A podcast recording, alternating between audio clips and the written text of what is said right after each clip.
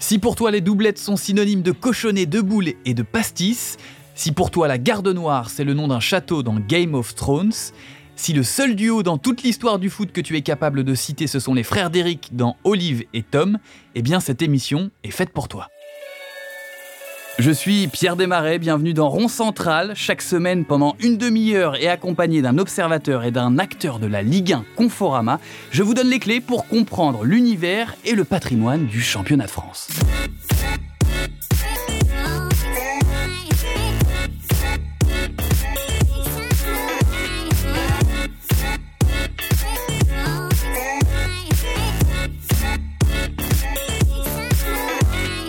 Aujourd'hui, j'ai le plaisir de recevoir un ex-international français, non des moindres, un homme qui a musclé son jeu pour nous faire remporter une Coupe du Monde et un Euro, un ailier gauche virevoltant qui a servi les buts en or sur un plateau, agile aussi puisqu'il a réussi à faire le grand écart entre Metz et Arsenal, un joueur à l'élégance naturelle qui est aussi euh, passé par Marseille, Villarreal, Aston Villa et qui a terminé sa carrière en Inde où il a perdu 15 kilos après avoir bu de l'eau dans les vestiaires. Un homme qui, depuis l'Euro 2000, a un dictionnaire à son nom. J'ai nommé Robert Pierres. Robert, bienvenue et merci d'avoir accepté notre invitation. Bonjour à tous et merci d'avoir pensé à moi pour cette émission.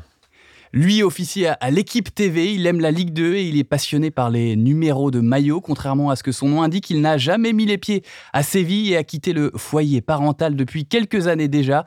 Euh, Tanguy le Sévillé sera notre expert aujourd'hui. Elle a vu le teint un peu blafard, on est plus sur de l'expert Manhattan que, que Miami.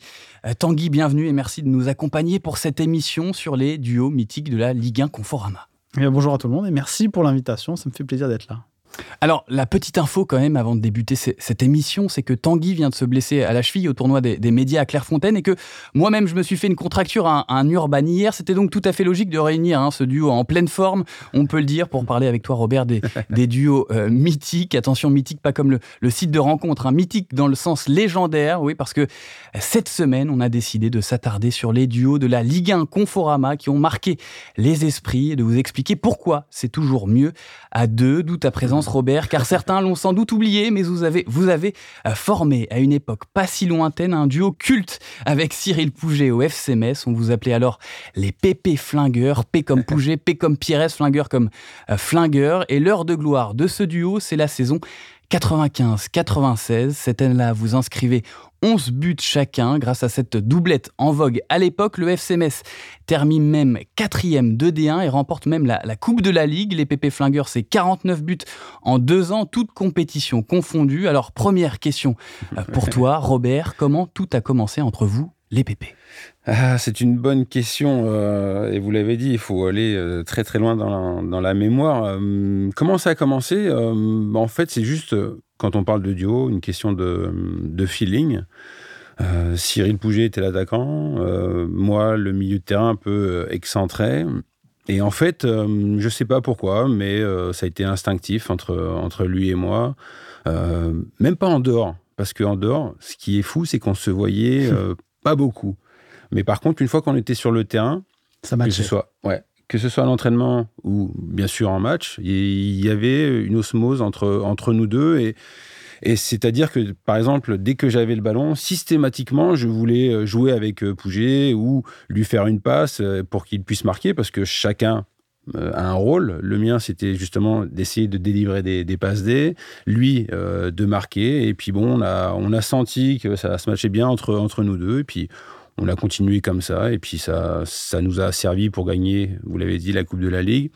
Malheureusement, on a failli être euh, champion de France, ça n'a pas été euh, le cas, mais euh, ce qui est marrant, c'est qu'aujourd'hui, bah, on en parle encore. on nous a surnommé les, les pépés flingueurs. Et, puis, j'ai l'impression bah, que ça va rester quelques années encore. Justement, ce, surnom des, des pépés flingueurs, d'où il vient? Qui vous a donné ce surnom? Alors, ce surnom vient euh, de mon ami euh, Pierre Ménès, qui à l'époque était euh, journaliste pour l'équipe, et bah, il a il, a senti, il a détecté quelque chose entre entre Pouget et moi, et puis je sais plus le lendemain, de, oui, je pense le lendemain d'un match, je pense qu'on avait été à mon avis, plutôt pas mal. et, il avait dit attention à ce duo, il faut le surveiller de près. Et puis, il a sorti ça.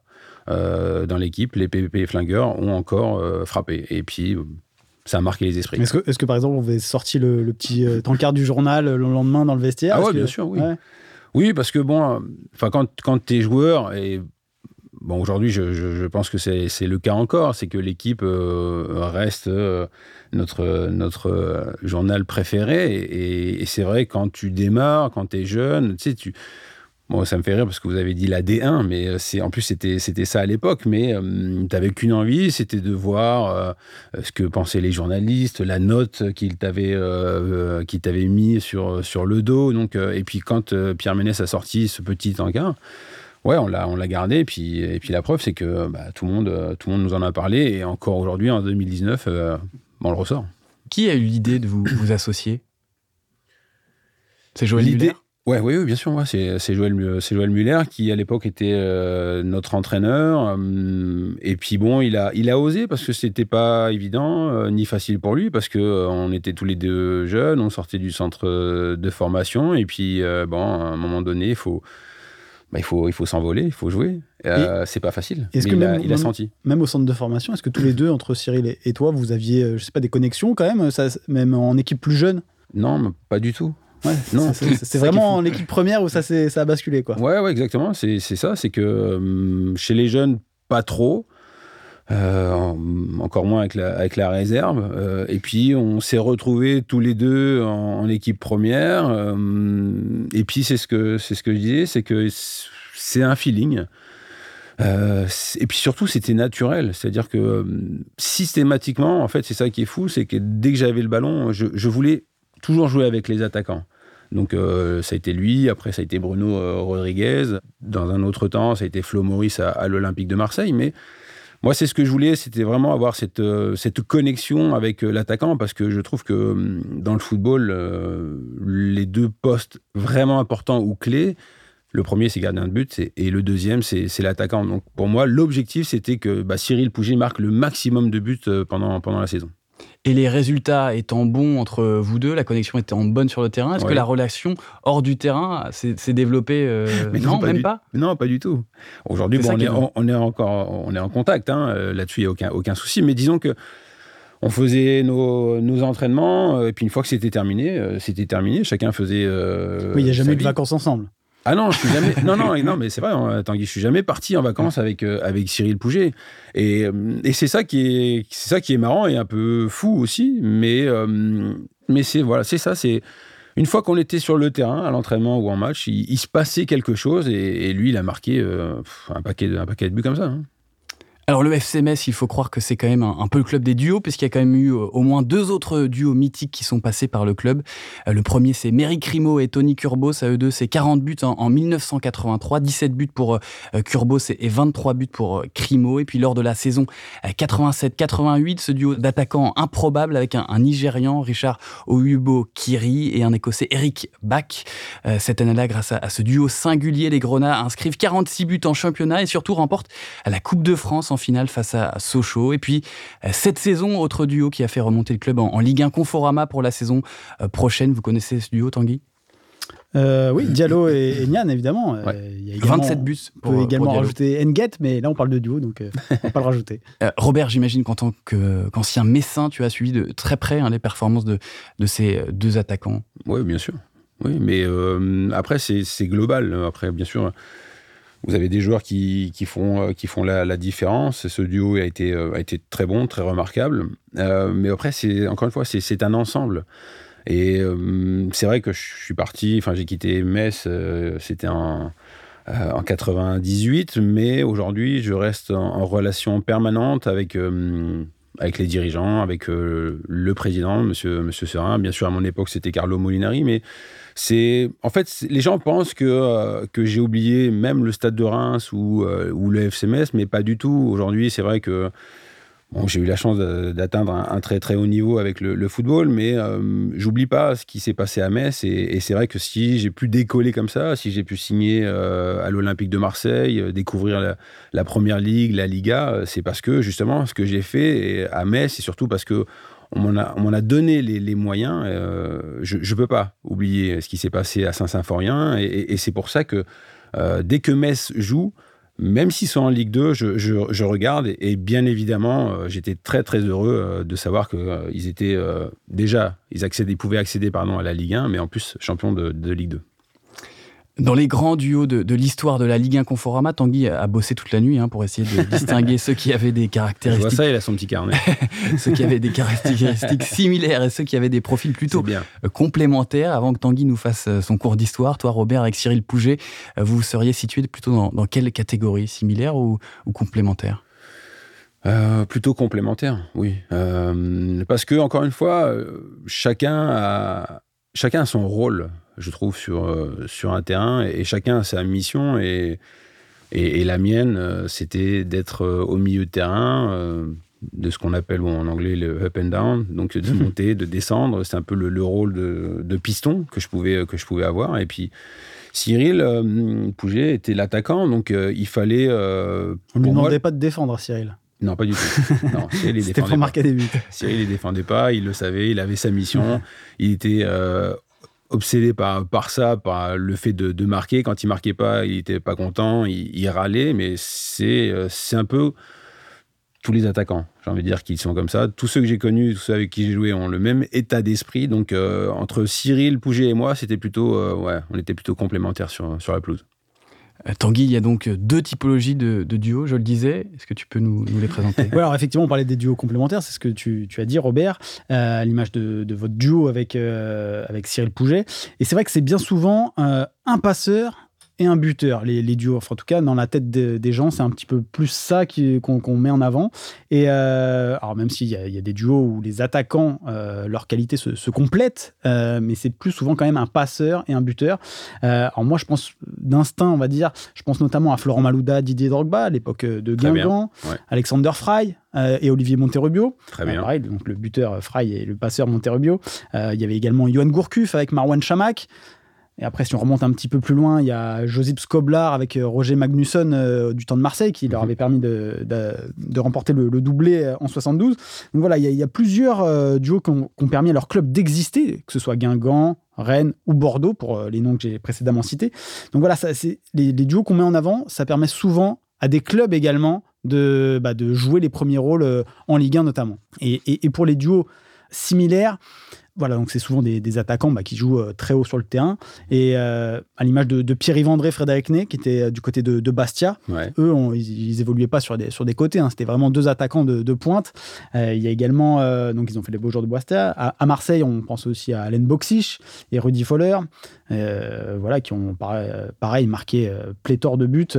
il y avait également Hervé Revelli, Salif Keita du côté de Saint-Etienne. Vraiment, il y a beaucoup de clubs qui ont, qui ont fonctionné sur ce genre de modèle.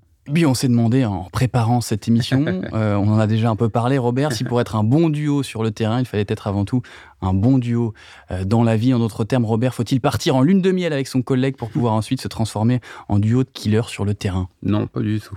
En tout cas, c'est ce qui s'est pas passé entre Cyril Pouget et moi. Mais en tout cas, sur le terrain, on était encore une fois assez, assez complémentaires. Et pour, pour revenir sur des duos, à Nantes aussi à l'époque. Oui, oui j'en ai oublié évidemment certains, mais. Mais euh, c'est vrai que Nantes euh, a été. Euh, Patrice Loco, Nicolas Wedek. Exactement, même avec Renal Pedros qui était un peu, qui avait ce rôle de, de, passeur. Donc il y en a plein, et, et je trouve que c'est bien, et c'est ce que tu dis Tanguy, c'est que ça met en valeur les clubs parfois des petits clubs, entre mmh. guillemets, et, je trouve que c'est bien. On a parlé de Guingamp, on a parlé de Nantes, même de Metz. Moi, je trouve que quand on parle de Metz, moi, ça me fait, ça me fait euh, très plaisir. Il y, a un autre duo comme ça, pour remettre en avant un, club, un petit club, c'est euh, Pius Ndiefi et Cédric Mionnet. c'est vraiment euh, des, joueurs qui n'ont pas eu une carrière. Sedan. Voilà, Sedan. c'est ça. qui n'ont pas eu une carrière exceptionnelle, mais voilà, le, le, fait de se retrouver tous les deux ensemble, ça a permis vraiment à Sedan d'exister sur le plan national. Exactement.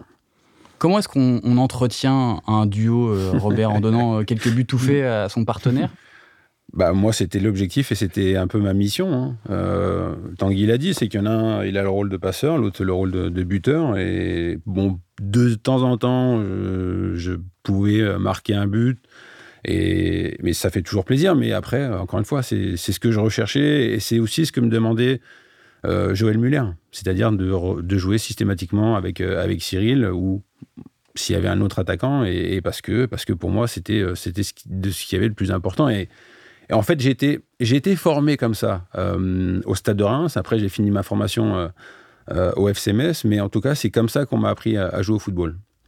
Parce qu'en plus, vous êtes retrouvé après à Marseille et ça a été plus compliqué. Donc, c'est vrai, qu'en fait, c'était la petite parenthèse enchantée, Messine, quoi. Avec, ouais, ouais. Mais disons que, en fait, je me suis aperçu que bah, le contexte n'était pas le même, euh, ni, euh, ni la pression. Et, c'est vrai que notre duo a très, a très bien fonctionné à, Saint-Symphorien. Club familial, tranquille. Euh, si, on, si lui ne marquait pas, il, bon, il se passait pas grand-chose. Si moi je loupais un match, il se passait pas grand-chose. Et par contre, à Marseille, c'est différent. À Marseille, c'est que tu n'as pas le droit à l'erreur. Et bon, j'ai eu la chance de jouer deux ans et je sais, je sais comment peuvent réagir les, les fans là-bas. Mais euh, peut-être que lui et moi, on n'était pas, on n'était pas formés ou préparés à jouer dans un grand club comme, euh, comme l'Olympique de Marseille. Est-ce que dans la suite de ta carrière, tu as retrouvé euh, autant d'alchimie avec un autre joueur Oui. Ou est-ce que c'est vraiment le duo de ta vie bah, Disons que de ma vie, je ne sais pas, mais en tout cas, il a eu. honnêtement, il a eu un rôle très très important dans la suite de, de ma carrière. Parce qu'on l'a dit, on a parlé du FCMS, on nous a surnommé les pépés flingueurs. Les gens ont commencé à nous regarder, à s'intéresser à nous, en disant euh, il y a deux jeunes pas mal. En plus, ils jouent dans un petit club en Lorraine, à Metz. On va commencer à les suivre. Après, on l'a dit, Pierre Ménès qui, qui, sort ça dans l'équipe. L'équipe, c'est quand même fort. Euh, mais euh, après, il faut, ce qui est dur, en fait, c'est qu'il faut l'entretenir. Et pour l'entretenir, il faut être très régulier, que ce soit lui, mais aussi que ce soit moi. Et, c'est ça, en fait, euh, qui, n'est pas évident quand on a la chance de jouer euh, au haut niveau. Encore une fois, c'est que je suis assez euh, chanceux, c'est que dans tous les clubs où j'ai pu évoluer, en face de moi, il n'y avait que des grands attaquants. J'arrive à l'Olympique de Marseille, il y a Monsieur Dreyfus qui, qui achète Flo Maurice. Flo Maurice, à l'époque, c'était du gros calibre. Donc pour moi, pareil, la première saison a été, euh, a été très très bonne euh, en termes de relation avec lui. Ensuite, je pars à, Arsenal. À Arsenal, on me met dans les pattes Dennis Bergkamp et Thierry Henry. Euh, donc c'est plutôt, plutôt pas mal pour, pour une progression. Ensuite, je pars à Villarreal. On me met Diego Forlan dans les pattes aussi. Donc voilà, quand on est milieu de terrain et quand on a ce genre d'attaquant en face, généralement, on peut que, que se régaler sur le terrain. Alors là, on a parlé exclusivement des cas où ça se passe bien, mais il y a forcément des cas où on se retrouve un peu dans une équipe avec un joueur qui n'apprécie pas forcément ton arrivée. est-ce qu'avec celui-là, on arrive quand même à bien jouer ou alors est-ce que c'est impossible? Bah, En disant que, alors, en ce qui me concerne, euh, je sais pas, vous avez un nom avec qui ça s'est pas très bien passé? Non. Je réfléchis par rapport euh, aux attaquants. Peut-être en Inde, peut-être en Inde. non, mais en Inde, mais en Inde, en fait, euh, non, c'est, enfin, c'est, différent. En fait, l'Inde, ça a été une, humainement, c'était une très très bonne aventure. Euh, j'y allais pas pour atteindre un certain niveau ni un certain sommet, mais pour euh, essayer d'apprendre et quelque chose aux Indiens et de faire un peu de la promotion pour pour ce pays qui qui en a besoin et surtout qui aime et qui est passionné par rapport au football. Mais après, honnêtement, non. partout où je suis passé. Les attaquants étaient contents de recevoir tes ballons. Bah écoute, euh, je sais pas, il faut, il, faut leur, poser la question, mais en tout cas, en tout cas j'ai essayé de les servir du, mieux possible. Ouais. À l'inverse, est-ce que ça t'est euh, déjà arrivé euh, d'être proche d'un joueur dans un, dans un vestiaire, mais quand vous vous retrouviez sur le terrain, eh bien, vous vous aperceviez qu'il y avait zéro feeling foot? Non, non, non. Non, parce que. non, parce que, en fait, ça s'est toujours plutôt. Ça, ouais, ça s'est plutôt bien passé. Même non, je réfléchis là, franchement. Non, non, enfin, je, enfin, je vous parle et en même temps, je réfléchis par rapport à ce que j'ai pu faire ou réaliser et les noms avec qui j'ai joué, mais euh, non, parce que tous les attaquants avec qui j'ai pu évoluer, ça s'est plutôt, euh, plutôt très bien passé. Et même en dehors, par exemple, un, un joueur comme Thierry Henry, euh, par contre, on, se retrouvait souvent en dehors du, en dehors du terrain. Et après, bah, une fois qu'on était sur la pelouse, bon, ça se passait Plutôt, plutôt bien, ouais. Est-ce que tu es, parti, es déjà parti en vacances avec Thierry Henry? Non, je suis pas parti en vacances. Ouais, non, mais non, mais j'aurais pu. Ça montre la proximité quand même. J'aurais pu. J'aurais pu. Mais avec Titi, ouais, sans problème. Tanguy, toi, tu, tu, as en tête certains duos célèbres qui ne s'appréciaient pas forcément? Alors, j'ai déjà eu une phrase, c'est Jérôme Leroy euh, qui l'avait dit il n'y a pas d'amis dans le foot, il n'y a que des copains. Donc déjà, ça, montre un petit peu la, subtilité de la chose, mais c'est vrai qu'il y a quelques duos. Euh, euh, on n'avait pas l'impression qu'ils s'appréciaient forcément en dehors euh, du, terrain. On peut penser à, à Atem Ben Arfa et Karim Benzema à l'époque euh, de Lyon, voilà, qui se marchaient un petit peu dessus. Zlatan Ibrahimovic et Edinson Cavani n'étaient pas non plus connus pour être les, meilleurs amis du monde. il y a également Wea et Ginola du, temps du Paris Saint-Germain, ou encore Nabil Fekir, Alexandre Lacazette, même si ça, transpirait un petit peu moins en dehors du terrain, qu'ils ne s'appréciaient pas forcément que c'était pas les meilleurs amis. Et puis ça marchait très bien en fait sur le Oui, oui ça marchait euh, super bien. C'était avant la blessure euh, de Nabil Fekir. Alors, une fois qu'on a dit que, et vu que le succès d'un duo n'est pas nécessairement lié à son entente dans la vie, on est en droit de se demander quels sont les ingrédients requis pour constituer une doublette mythique. Alors, si demain, Robert, on te demandait de faire un duo, quel critères tu réunirais pour être sûr qu'il fonctionne? Ça, c'est une très bonne question, parce que, honnêtement, je, crois que j'ai même pas la réponse. En fait, c'est juste il faut que ça soit euh, entre l'attaquant et, le passeur, il faut que ça soit une question euh, ouais, de, feeling, il faut que ça soit naturel. Euh, tu peux pas aller contre la nature, tu ne peux pas forcer les choses. Si ça doit aller avec cet attaquant, c'est parce que ça va aller et parce que son jeu est complémentaire avec le mien et, vice-versa. Mais après, je crois qu'il n'y a pas de... Enfin, je, pense pas qu'il y ait une recette ou, un secret. Après, ce qui est important, oui, c'est euh, de trouver ou de retrouver de, euh, les enchaînements que tu peux faire à l'entraînement. Parce que généralement, ce que tu produis à l'entraînement, tu le fais euh, en match. Parce qu'après, justement, ça devient instinctif et ça devient naturel. Mais après, non, je ne pense pas qu'il y ait de, de, miracle pour ça. On a parlé de l'OM tout à l'heure, justement, à cette période à l'OM. Comment sont les relations entre les Maurice, Ravanelli, Bakayoko encore Dugarry, toi qui étais dans le vestiaire à ce moment-là? Bah, Très bonne très bonne, notamment la, première année où ça s'est plutôt bien passé. Malheureusement, on finit deuxième du championnat à un point derrière Bordeaux. On perd en finale contre Parme euh, l'Europa League. Euh, mais globalement, ça a été plutôt une, très bonne saison. Euh, honnêtement, dans le vestiaire et en dehors, j'ai rarement autant rigolé. Hein. mais c'était pas mal du tout même. et puis à cette époque, tu as joué face à un tandem magique du côté de Monaco avec Trezeguet et Marco ah, Simone. Oui. 43 euh, buts en, cumulé, avantage aux Français, 22 contre 21 à l'Italien. Les deux sont tirés la bourre jusqu'à la dernière journée de championnat pour le titre de meilleur buteur 2D1.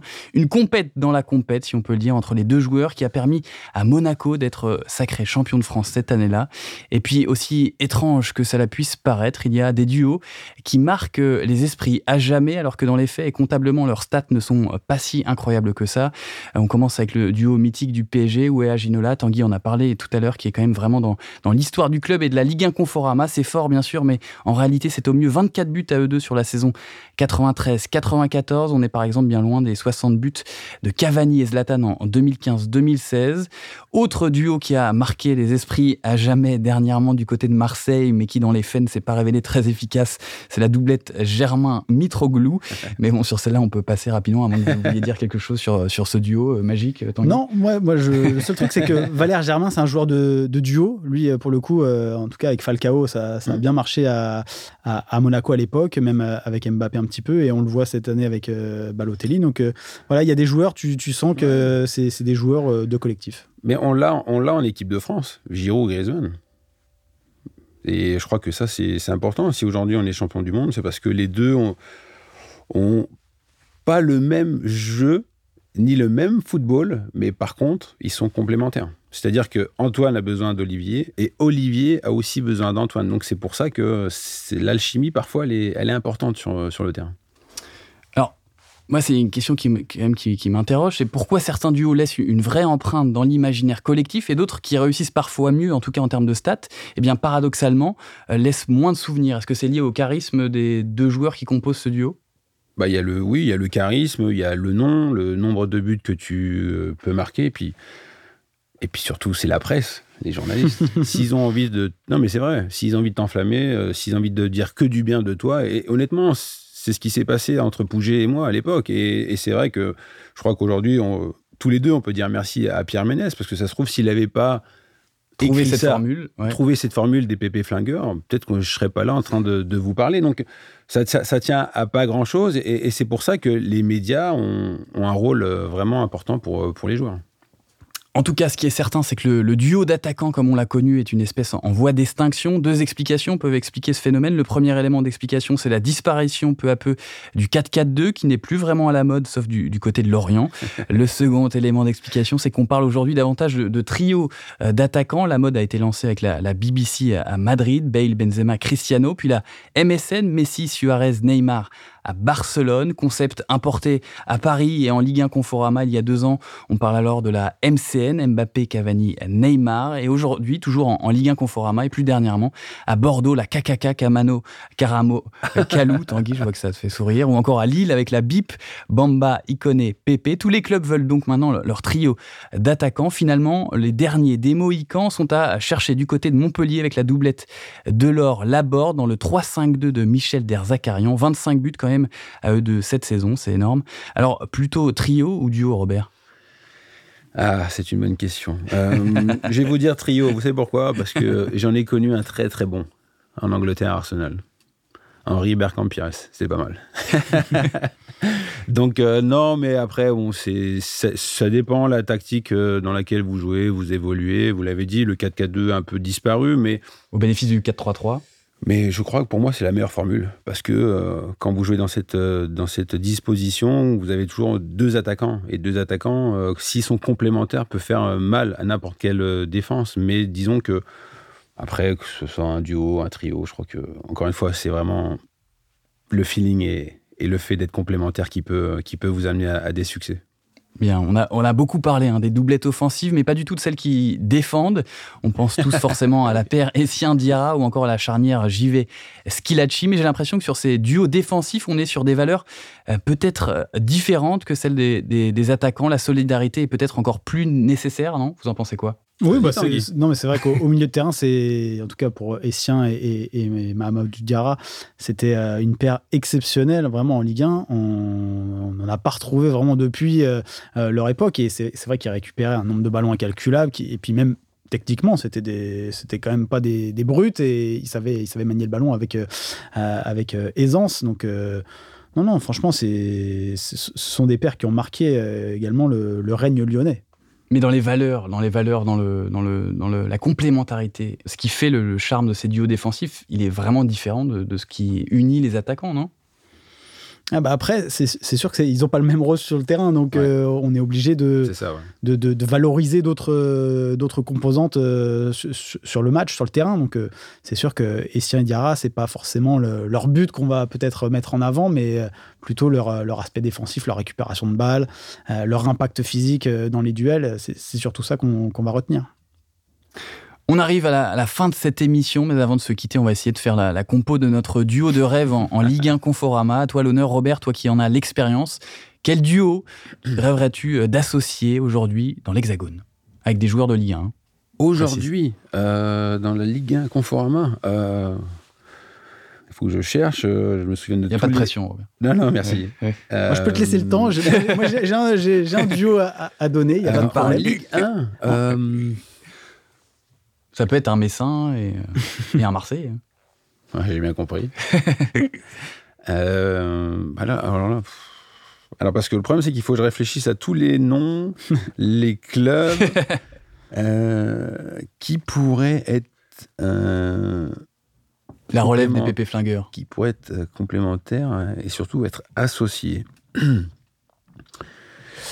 Euh, oh, je sais pas. Tanguy, tu veux prendre la main pendant que Robert Ouais, je réfléchis. Moi, il y a un joueur vraiment, en tout cas cette année en, Ligue 1 qui, m'a impressionné et qui, je pense, peut tenir un peu ce rôle de, passeur. C'est TJ Savanier euh, de Nîmes qui a vraiment été. Bah, il est fini meilleur buteur, non? Euh, Passeur, non? ouais, voilà. Il, il, a vraiment réussi une saison exceptionnelle. Et moi, je l'associerais avec. Euh, alors, certes, c'est pas de la même époque, mais un, un, attaquant comme Alexander Fry qui avait un sens du but et des appels de balles je trouve que les deux, ça, pourrait vraiment bien matcher et bien fonctionner. bon, en ce qui me concerne, hein, j'opterais, pour un... pour un duo de caractère, histoire que ça bouge bien dans le vestiaire. Je réunirais Balotelli, Cavani. Je pense qu'il y aurait de quoi marquer quelques buts. Robert euh, Moi, j'aurais dit euh, Balotelli, Mbappé, alors. Pas mal aussi. Voilà, si cette émission t'a permis de, comprendre qu'un bon duo, ça demande de l'écoute, de la confiance et de la complicité, ben, ça va sûrement beaucoup t'aider hein, dans, ton couple. Merci Robert Pires d'être euh, passé nous voir sur Rond Central. Merci euh, Tanguy Le Sévillier pour ce condensé d'expertise et bon rétablissement avec cette, euh, cette patte folle. Merci. On se retrouve très vite pour un nouvel épisode de, de Rond Central.